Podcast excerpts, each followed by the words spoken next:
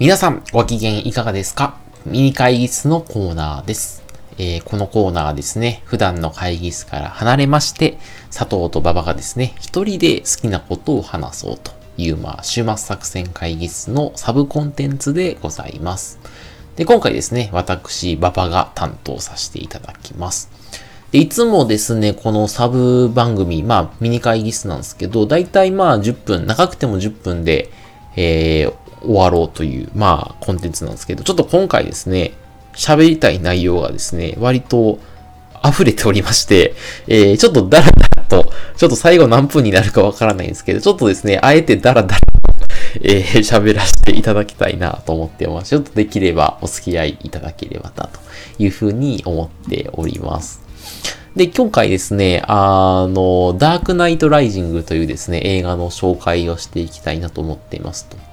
あの、今上映中のバットマンじゃないや、えー、あれだ。ジョーカー、ジョーカーのですね、まあ、前作でございますと。で、大きくそのアメリカの映画で、あの、まあ、バットマンのシリーズですね。で、えー、2008年の公開の映画で、まあ、クリストファー・ノーランという方が監督の作品でございますと。で、まあ、バットマンシリーズっていうことで、あの、まあ、僕ですね、これまであんまりバットマンとか、スーパーマンとか、あの、ファンタスティック4とかあるじゃないですか。ああいう、なんていうんですか、その、かん、なん、なんだろう、ヒーローものっていうんですか。なんか、ああいうのってあんまり得意じゃないというか、あんまりなんか面白くないんじゃないかと思ってたんですね。どうせまあ、アメコメ映画でしょと。まあ完全懲悪者でしょみたいな。なんかええもんと悪いもんが戦ってやなと。で、大体悪いもんが倒されてええもんがほっほっほみたいな感じになるんじゃないかと、え、ずっと思ってたんですけど、えー、ちょっととあるきっかけがありまして、あの、宇野常弘さんっていう方がいらっしゃいまして、その方のですね、えー、リトルピープルの時代っていう本がありまして、それにまあすごいハマったんですね。で、その本で、このダークナイトライジングが紹介されているのがきっかけで、あ、ちょっと見てみようかなと思って、ちょっとまあ、この映画を見てみたんですけど、いや、めちゃくちゃ面白いなと。なんかそんな、ええもんが悪いもん倒して、はっはっは、みたいな、いや、そんなんじゃ全然なかったぞっていうのがあったので、ちょっとそのですね、魅力を今日はご紹介していきたいなと。で、まあ、それを通じて、ちょっとあの、生きる辛さみたいな話を、えー、例によってしていきたいなと思っておりますので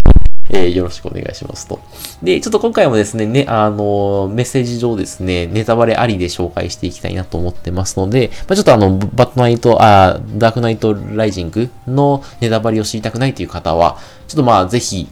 実際に、まあ、YouTube とかで400円払えば見れるので、ちょっとあの、見ていただいて、その後でまた聞いていただければ幸いでございます。じゃあ、ここから少しネタバレありでいきますね。で、えっ、ー、と、物語としてはですね、あの、物語の舞台としては、ゴッサムシティっていうですね、めちゃくちゃ、あの、治安が悪い都市が舞台でございますと。で、もマフィアがはびこってるみたいな、そんな治安の悪い都市が舞台ですと。で、その中で、主人公がですね、ブルース・ウェインっていう人ですと。で、この方すごい大富豪。で、もうめちゃくちゃ金持ってるんですよ。治安の悪い都市でめちゃくちゃ金持ってるのはめちゃくちゃ危ないんですけど、っていう人ですと。で、このまあ割と若くて、あ若い人、まあ20代じゃないですかね、多分。ね。で、そういうね、ブルース・ウェインさんって人がいるんですけど、そのブルース・ウェインさんって人が実はバットマンなんですね。で、えっ、ー、と、この方ですね、子供の頃、まあ10歳ぐらいの時にですね、あの、両親を犯罪者、まあ、マフィアに殺されている過去があるんですね。なので、マフィアのことをめちゃくちゃ憎んでるんですよ。で、なので、まあ、あのこの方のモチベーションは、あの、ゴッサムシティからマフィアを撲滅させたいと。俺は正義を執行するんだっつって、この方大富豪だったりするので、もう金をつぎ込みまくって、あの、強化スーツ、身体能力強化スーツを開発するんですね。で、あの、えバットマンってなんか黒い服を身につけてるじゃないですか。あれ実は身体強化スーツなんですよ。で、あれを着ることによって、もう人間には出せないようなパワーを出して、あマフィアを次々と殴る蹴るをやっていくと。で、そういうのが、で、それによってバットマンとなっていくと。で、そのマフィアを倒していくみたいなのがバットマンですと。で、この方がまあ基本的に主人公なんですけど、もう一人ですね、この映画では主人公的な存在として、えー、ハービー・デントっていうですね、この方は検事ですね。あの、法律関係の仕事の、えー、検事が出てきますと。で、彼はゴスタムの救世主っていう風に言われてますと。でも、あの、検事なので、犯罪に正面から立ち向かいますと。あの、バットマンは暴力によってマフィアを懲らしめるんですけど、この検事は、あの、法律にのっって悪を裁いて、次々と犯罪者を牢獄にぶち込んでいくと。なので、まあ、極めてホワイトなんですよ。バットマン若干グレーですけど、この方極めてホワイトな存在ですと。で、しかも、イケメンですと。爽やかですと。でも、周囲からのし、すごい人望もあって、もう、俺についてこいみたいな。俺こそが都市の明るい未来とぜ、はっはっはみたいな。そんな感じの人が、このハービー・デントっていう、まあ、人ですと。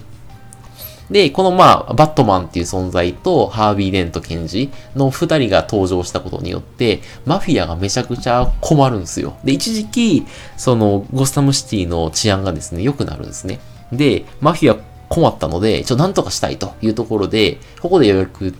出てくるんですけど、ジョーカーというですね、謎の犯罪者にですね、なんとかしてくれと。このバットマンとハービー・デント、なんとかしてくれっていう風に、助けを求めますと。で、ここでようやく出てきたジョーカーって方なんですけど、で、この方がですね、あの、完全な愉快犯ですと。で、もう世界を破壊したいだけの存在。なので、銀玉で言うと、高杉ですね。あの、俺は壊すだけだみたいに言ってたいですかみたいな感じの、あのー、破壊したいだけの存在。なんで、犯罪行為そのものが快楽であって、もう、なんですか、自己目的化しているっていうんですかっていう方ですと。で、このまあ、ジョーカーっていう方が、よし、じゃあ、俺が、なんとかしてやるぜつって、まあ、このまた、ゴッサムシティを混乱に陥れてやるぜつって、この方どうするかというと、あの、さっき正義の象徴だって言ってたハービー・デント検事がいるじゃないですか。で、こいつを絶望に追い込もうとするんですよ。このハービー・デント検事の、あの、まあ、爽やか、イケメン人望あるみたいな、こいつを絶望に追い込もうとして、えっとですね、このハービー・デント検事の婚約者をですね、あの、実はあの警察の内部に裏切り者をですね、ジョーカーが作って、で、その裏切り者に命令して、婚約者を殺してしまうんですね。で、まあ、警察内部の裏切り者によって、翻訳者を、あの、ハービー・テントさんは殺されてしまうことによって、もう絶望しますと。なんやと。俺は正義を守ってきたのになぜ婚約者、愛する女性を失わなければならないのかと。はあ、みたいな感じで、あの、もう絶望しますと。で、もう正義のヒーローをやめるという風になりますと。で、正義のヒーローをやめるならいいんですけど、それどころかですね、もうなんか警察内部の裏切り者をマジで許せんと。なって、もう次々と復讐しようとしていく存在になりますと。なので、あの、警察内部の裏切り者、ジョーカーに脅されて、その、あの、翻訳者を殺していったような警察内部の裏切り者を次々と殺していくんですよ。なので完全に悪者になるんですね。このハービー・デントさ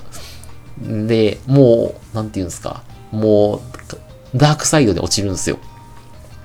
もうさっきと言ってること全く逆っすよね。もう俺についてこい、はっはっはが、俺の恋人殺しやがってこらみたいな。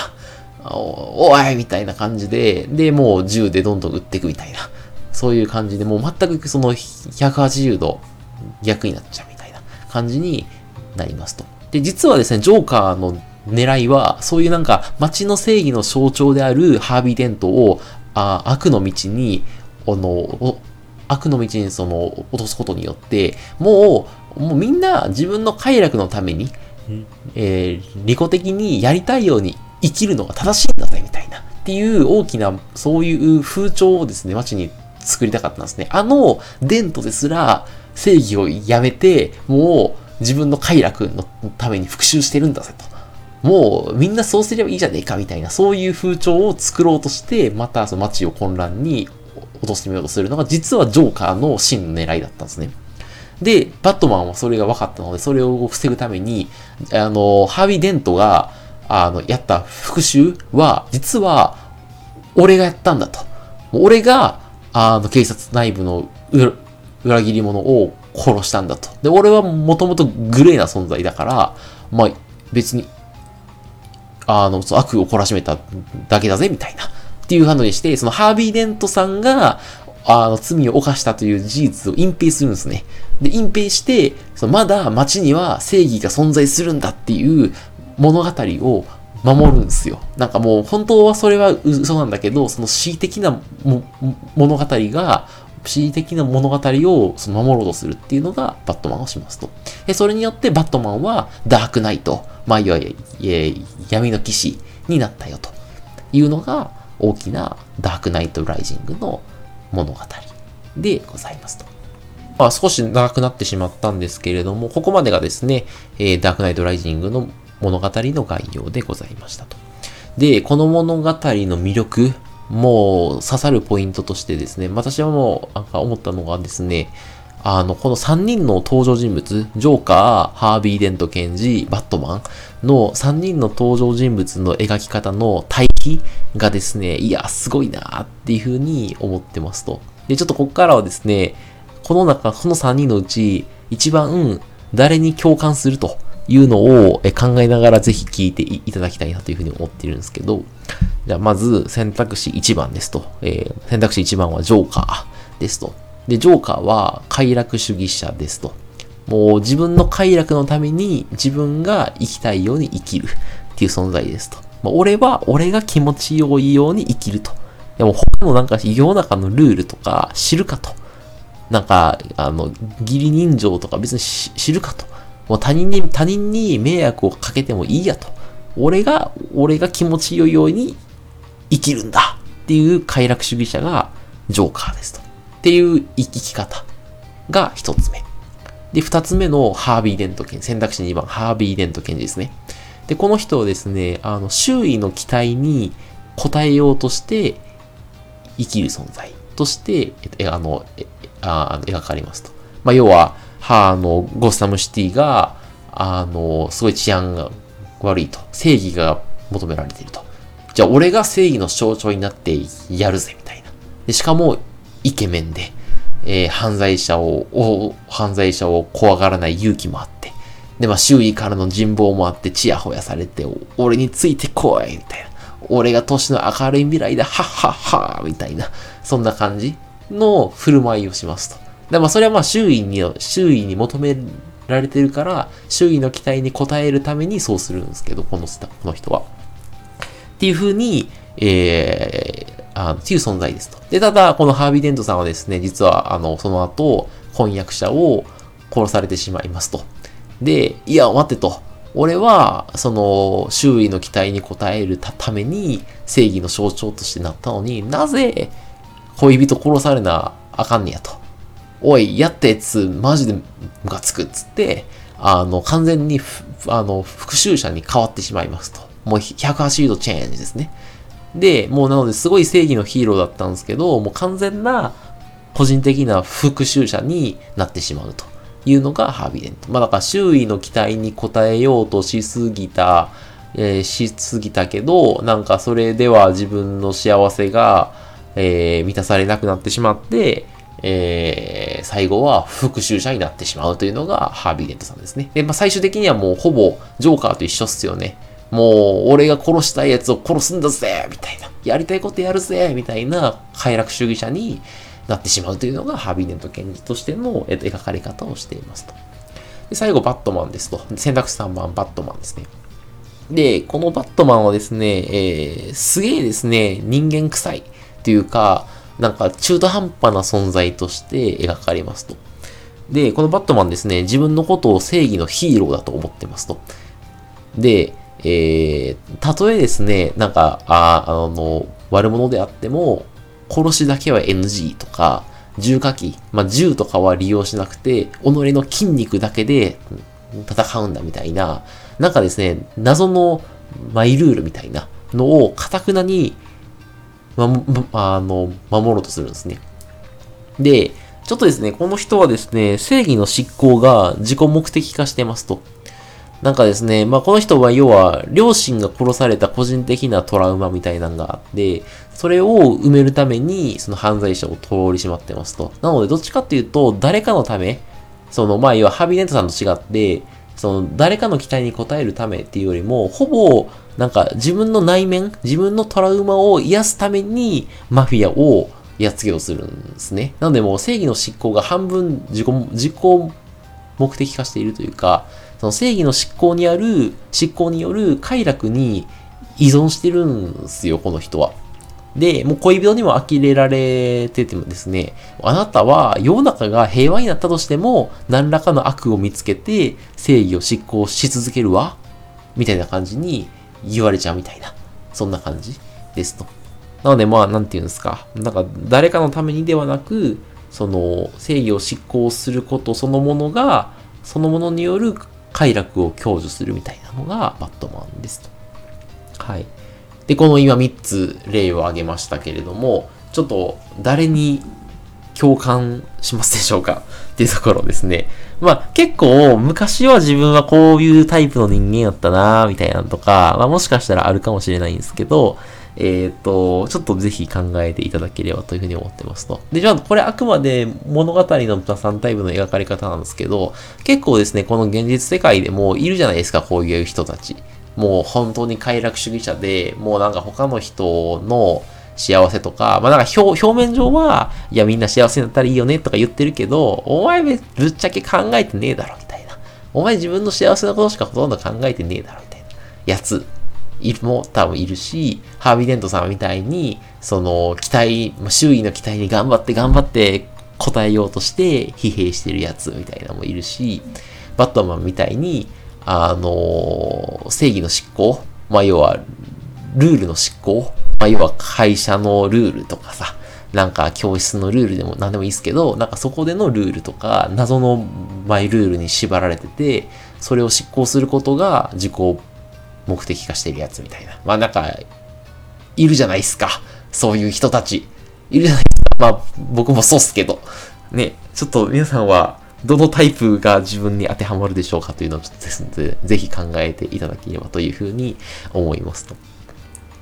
で、あの、本作における3人の登場人物の中で、まあ、個人的にちょっとここから今、ぐさっときた話をするんですけど、このバットマン、ジョーカー、ハービー・デント、ケンジ3人いる中で、もうジョーカーがとにかく最も強く描かれるんですね。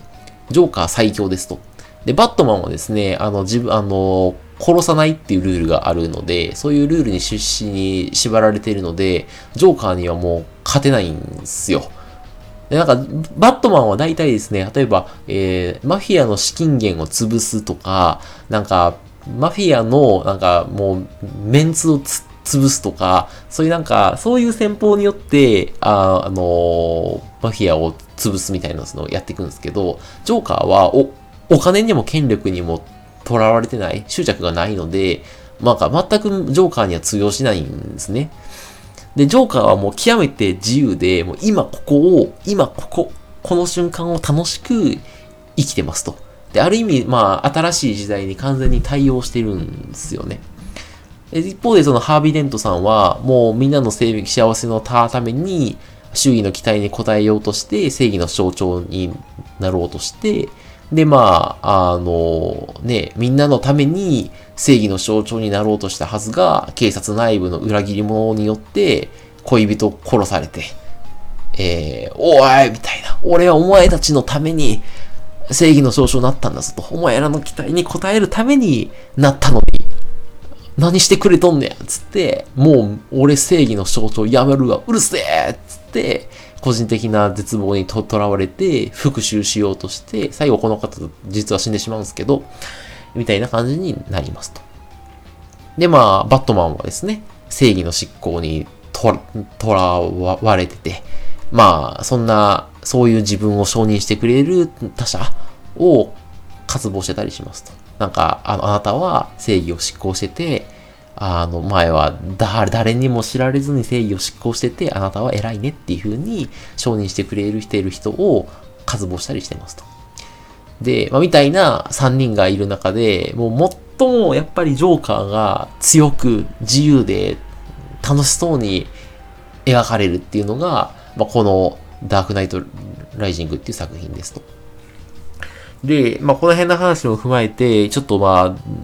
誰に共感しますかっていう話なんですけど、僕ですね、すごい、この、ハービー・レント検事とバットマンに共感するんですよ。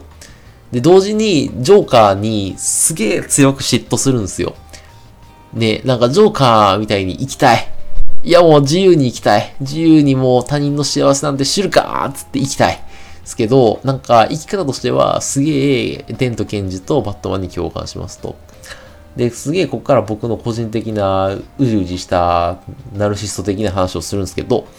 僕ですね、あんままあ自分に自信がないんだと思うんですけど、なんかですね、正しさとかルールに縛られるのってすごい好きなんですね。すげえだからまあ、バットマンっぽいというか、謎のその眉ルールとか、まあ、組織のルールとか、まあ、戦略的な正しさ、理論的な正しさに縛られて、その正義の執行を自己、自己目的化する、正義の執行から得られる快楽によって幸せ要素がいるみたいな、っていう生き方をこれまでしてきたよなと思ってまして、で、ただ逆にですね、まあみんなに正義だと認められるような物語を選び取らないと生き切られないんですよ。で、ただまあその正義のルールに合致しないやつを敵だっていうふうに認定して、それを攻撃することによって幸せになるみたいな。ただまあ俺は正義だからさ、みたいな。俺はルール守ってるし、みたいな。お前らは戦略的な正しさから、あの、外れててさ、みたいな。で、こっちの方が理論的に正しいんだから、こういう戦略で行った方がいいじゃん、みたいな。みたいなので、その、そう、敵対勢力をその排除して、はい、あの、俺なんか、いいことしたな、みたいな。まあ、ちょっとまあ、はん、まあ、コンサル病なんですけど、みたいなとか、まあなんかそういうルールとか正義とか好きなんですよね っていうのが、あの、まあそうでしたと。で、なんですけど、ちょっとですね、まあ昔は実はそうだったんですけど、あの、ちょっと転機がありましてですね、あの、僕、ジョーカーみたいなやつにですね、あの、好きな女の子をですね、奪われたことがあるんですね。で、もともと割と僕のこと好きでいてくれたんですけど、なんかですね、ジョーカーみたいなやつの方がやっぱりいいやつって、その女の子が僕の元を離れていって、ジョーカーみたいなやつと付き合い始めてしまった。なので、まあ、僕はだからジョーカーみたいなやつに女の子をですね、まあ、あの、好きな女の子を奪われてしまったみたいな、そういう過去がありますと。で、そこで、めちゃくちゃ僕は人生観が大きく変わりまして、まあ大体まあ人間がね、大きく変わるのってまあ恋愛関係なんじゃないかと、まあ、あの、僕は勝手に思ってるんですけど、そこですげえ人生観が変わりましたと。いや、待てと。俺は、その、ルール的な正しさを追求してるんだと。なんかやっぱここは職場のルールだからとかさ、かこういうルールだから、なんかこうしようみたいな風な生き方をずっとしてたんですけど、なんかもう俺は俺の快楽のために、あの、楽しく生きるんだと。縛られずに、あの、生きるんだみたいな。まあ、そういう男性の方がやっぱり魅力的に映ったみたいで、あの、まあ、奪われてしまいますと。で、まあ、奪われた直後は全然その、なんていうんですか、まあ、納得がいかない。まあ、僕もすごい視座が狭かったので、納得いかないというか、まあなんか、それも変な、変なその話なんですけど、正しくないな、みたいな。でも、奪われた時はもう割と検事みたいな感じでして、もう復讐者みたいな感情もあったんですけど、あ、みたいな感じでした。で、今ではですね、あのいやなんか、よくよく考えると、やっぱジョーカーみたいに生きた方が、いや、幸せなんじゃないかなって論理的には思うようになりましたと。いや、なんか、なんかそういう風に生きた方が絶対幸せなんじゃないかと。ね、なんか、あの、なんか最近映画でやった、まあちょっと何回も出てきますけど、天気の子はあるじゃないですか。で、天気のこの主人公も、まあ結局一緒じゃないかと思っていて、あの、要は自分の好きな女の子を守るために、東京を水浸しにして、まあ要は東京を水没させて、もう何人かの命を奪うとか、なんか誰かの財産を、あの、えっ、ー、と、奪うとかが、本当は えっと、裏側で、裏側では起こってるけど、それにも目をつぶって、もう自分の快楽のために、自分のやりたいことをやりたいようにやるんだと。俺はこの女の子を幸せにするんだ。そこにコミットするんだ。他のやつは知るかって言って生きるじゃないですか。で、それが正しいんだみたいな。っていうのが、あの、天気のこのメッセージだと僕は思ってるんですけれども、まあそれってほぼジョーカーじゃないですか。で、多分、なんか個人のレベルでは、ジョーカーみたいに生きた方が、この時代は、た、正しいんだろうな、そういう風に生きるのが、いや、正しいんだろうなっていうのを、すげえ最近思うんすね。はい。ただ、なんかですね、呪いのようにです。まあちょっと自信がないのかもしれないですけど、まあやっぱりルールに縛られたいというか、なんかそういうね、もう、なんていうんですか、やっぱその、嫌われるじゃないですか。天気の子は最後ね、ハッピーエンドで終わりましたけど、大体そのね、他人を殴るやつは、ね、誰かに殴り返されるので、まあね、その、実際問題、現実的にジョーカーみたいな行動をすると、誰かから殴り返されたりする可能性があるわけじゃないですか。ね。みたいな中で、なんかやっぱり怖いのか自信がないのか、ジョーカーみたいには生きられない。ただ、あの、もう根拠はないけど、これが正しいんだと。俺は自分の生きたいように生きるんだ。他のやつの幸せなんて知るかって生きるのが、多分、えー、正しい、正しい個人レベルでは。ただなんかそれに対する違和感があるというか、なんか、まあ、それは自信がないからなのかもしれないし、なんですけど、なんか違和感があるというか、うー、苦しいみたいなのが、最近思ってることでございますと。すいません、ちょっとなんか、内面のトロみたいな感じになってしまったんですけど、なんかでも苦しいんですよね、と。で、なんか、なんていうんですかね、30代ぐらいの方なら、なんかね、昔はそういうね、ルールを守った方がいいみたいな、なんか道徳の授業とかで習うじゃないですか。ね、なんか人のこと考えないとダメだとか、ね、あるじゃないですか。で、そういう教育をされてきたので、あのー、やっぱり価値観の転換をしないといけないよなと思ってまして、それね、学校で教えてくれないっすよね。ジョーカーみたいに生きるのが正しいんだみたいなとか、ね。いやもう、それをね、どう自分の中で割り切って転換していこうかっていうのが最近私の課題で ございます。すいません、なんか最後は。ナルシズムな話をしてしまいまして、本当に申し訳ない。はい、すいません。で、まあそういう話、まあでもそういうことを描くダークナイトライジングがですね、極めておすすめでございますので、あの、YouTube でですね、400円払えばレンタル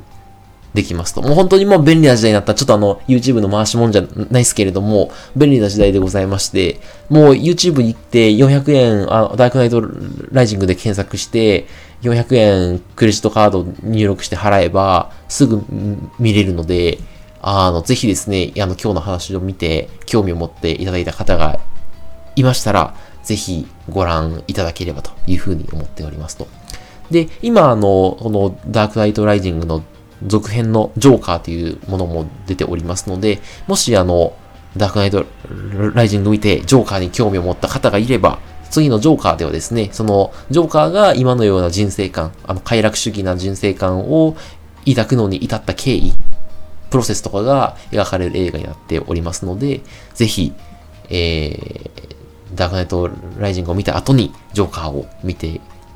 いただければというふうに思っております。